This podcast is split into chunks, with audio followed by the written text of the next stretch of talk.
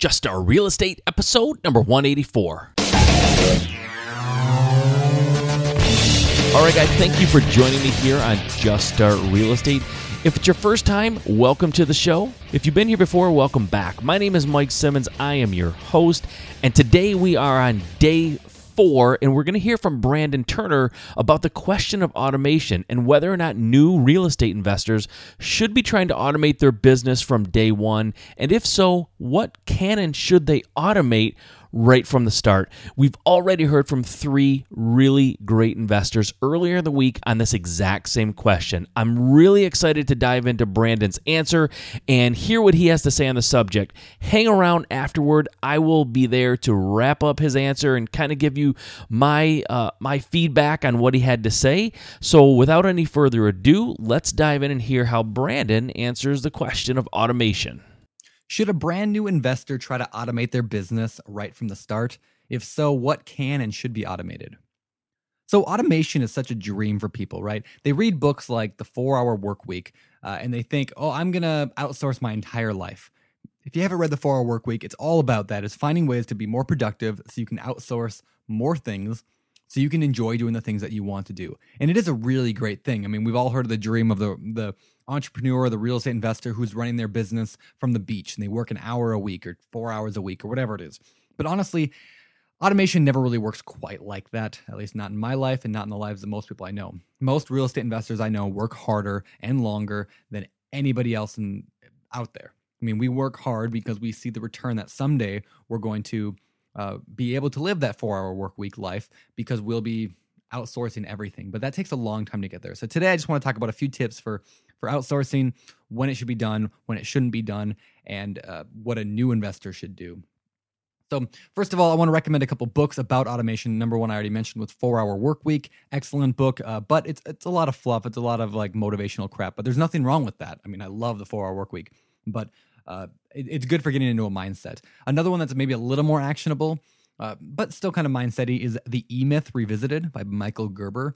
Uh, that book is all about gears. Um, I like to I like to use an analogy that he kind of uses throughout the book that a business should run like a watch. Imagine an old fashioned watch or an old fashioned clock or uh, whatever. You open it up and you see a bunch of gears moving inside, and one gear is turning into the other gear, and that gear is turning into a third gear, and so on and so forth. And the entire watch is moving because of these gears and these levers and these pulleys that are all working in sync together. That is what a good business should run like. If you have a problem with one of the gears, you can take the gear out, you can replace it with another gear uh, of this exact same size, exact same position, uh, turns the same way. Uh, it, because your entire business becomes replaceable gears. That is the key to automation. The key to automation is creating these roles that then turn automatically. Now, it likely will never be 100% automated, but you can, you know, get pretty close. Uh, so the reason you want to do that, the reason that that is the ideal business is because if you're currently working all those gears, when you're doing all those gears, it's very hard to move your company forward with the things that only you can do. There's a phrase called d- moving the needle. You want to do the things in, that move the needle, that actually make a difference in your business. What is it that you can do that nobody else can do? Those are the things ideally you want to focus on. I mean, imagine this. Imagine you're um, running a, I don't know, a bakery and there's only one person in that entire bakery that can make an amazing donut that everyone loves, and that is you. You are the only one that can make that donut. And every donut you make, you sell immediately, unlimited. You could just keep making donuts and you keep selling them and making money for your company. However, you're stuck doing the book work in the back, you're doing accounting in the back. And so for every hour you spend doing accounting, that's an hour you're not spending making donuts that you can sell. So obviously that is why automation is so key is because you need to focus on the things that only you can do in your business and that you do best. However, when you are first starting out, sometimes the baker has to do the book work. I mean that, that's just the the way life is. Sometimes you don't have the money uh, to be able to hire all those things out. Sure, if you have a lot of money and you can just jump right into your business and have all these automated systems set up, maybe you'll do fine. But chances are most people listening to this don't have that uh, kind of system set up. So I highly recommend when you first get started, before you start outsourcing, you need to build those gears. You need to take each one of those gears that are supposed to be moving so effortlessly and easily. You need to first build that gear. And what I mean by you build a role. What does this exact role do?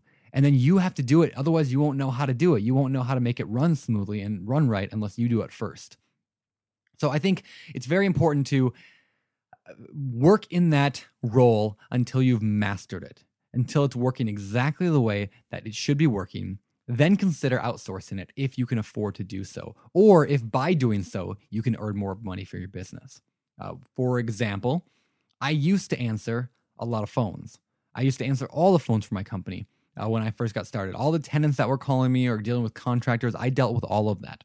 Now, however, a little bit later, I realized my wife was way better at talking to people on the phone than I was. I don't like talking to people on the phone. So I handed that off to her and asked her, Can you take over the phone calls? She was amazing at it and it let me do what I was best at, which was finding deals. I could find deals and negotiate just fine and try to move my business forward that way. But if I'm bogged down answering phone calls, uh, my business isn't moving forward. We're just spinning in place. So I answered phone calls. I knew exactly how I wanted to do it and how I the best way to answer phone calls. And then I had my wife take over. Now she's improved it quite a bit, and that is a good sign of a good gear. Is that something that can keep improving? So, uh, that was a, one example in my life of outsourcing something. Uh, later on, we actually outsourced the phone calls uh, to our office manager, I guess you'd call her. Um, it doesn't have to be a full time person. We hired somebody for minimum maybe five to 10 hours a week just to help out answering phones. Now that we've handed that task on to that person, now my wife does uh, more of the bookkeeping things and uh, it, it, the gears are working much more smoothly now. But I would have never had that had I not started out. So when I first got started out, I mean, I was doing absolutely everything. I mean, I was fixing toilets, I was talking to tenants, I was painting, I was answering phones, I was doing everything that could be done. I was even, I mean, I was the contractor on our flips, I was the everything. And honestly, I don't think there's any problem with that as long as I understood that I didn't want to do that forever. So I think when you're first starting out, I think it's important that you may have to do all those tasks, but don't do them just assuming that you're going to do them forever. Do them from day one with the assumption that you will eventually outsource this to somebody else. And so always have that in your mind. How can I outsource this? How can I make this run more smoothly, more efficiently? And I'm going to document it so I can hand it off to somebody else. So, whatever it is in your business, you may not be able to automate it right away, but eventually you will. Uh, before I wrap up here, let me give you just a few ways that things that you can automate in your business, and I've kind of mentioned a few of them. Uh, but uh, number one, phone calls, uh, depending on if you're a landlord, if you're flipping, or if you're doing whatever. Uh, but phone calls, no matter what you're dealing with, can be troublesome. But there's a lot of people that can answer phones.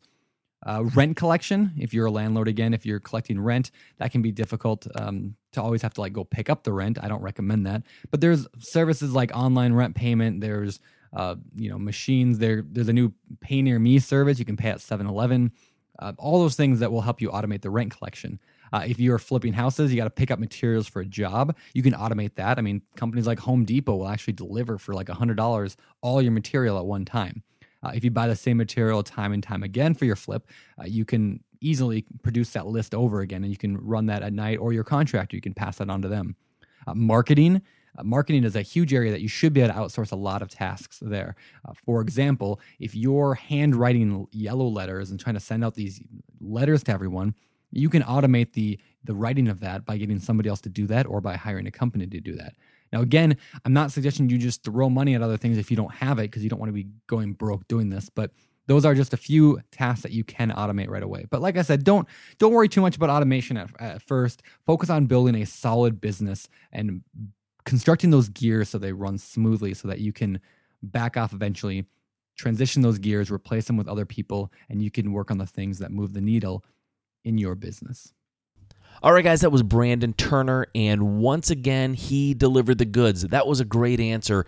Really good advice. And, and I think, you know, just, just really sound advice on how to go about automating and building those gears and making sure that your company runs well and is built on a solid foundation before you start automating. And if you've been listening to all of these episodes this week from Justin and from Sharon and Ben and now from Brandon, and there has been a common thread that's been kind of woven through all these answers. And I don't know if you caught it, but it kind of jumps out to me that one of the things that all of them agreed on is before you automate anything, you should learn how to do that thing first. In other words, if you want to automate um, anything. Like if you want to automate hiring a contractor, right? You want to figure out someone who can do that for you. You need to first do that. You need to hire some contractors. Go through that process before you try to automate it. So don't try to automate a task or a responsibility that you have no idea how to do. You'll never be able to train someone effectively if you've never done it. So it was interesting to see, you know, some common threads throughout all of the answers, but yet all of the answers this week have been very unique and very different in a lot of ways. So I hope you guys realize how incredibly valuable this is.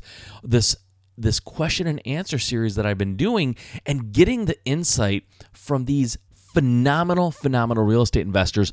And you know what? I didn't really mention this at the beginning of this series, and I haven't really uh, mentioned it in any of the show notes, but you should understand every single one of these investors has a program or coaching or something that people normally have to pay for to get their insight into a lot of these kinds of questions. So, you know, these guys really know their stuff and people pay to get their opinion on things. So, it's really cool that they've come here and done this for us and please take advantage of it. Please listen to these episodes, take notes and immediately apply some of these things that they're talking about because the answers that they're giving you are absolute gold. I mean, we are talking about real deal investors here that are just phenomenally phenomenally successful in their business. All right, that's all we have for this week. It's Friday. Have a great weekend. I'll see you back here on Monday. Talk to you soon.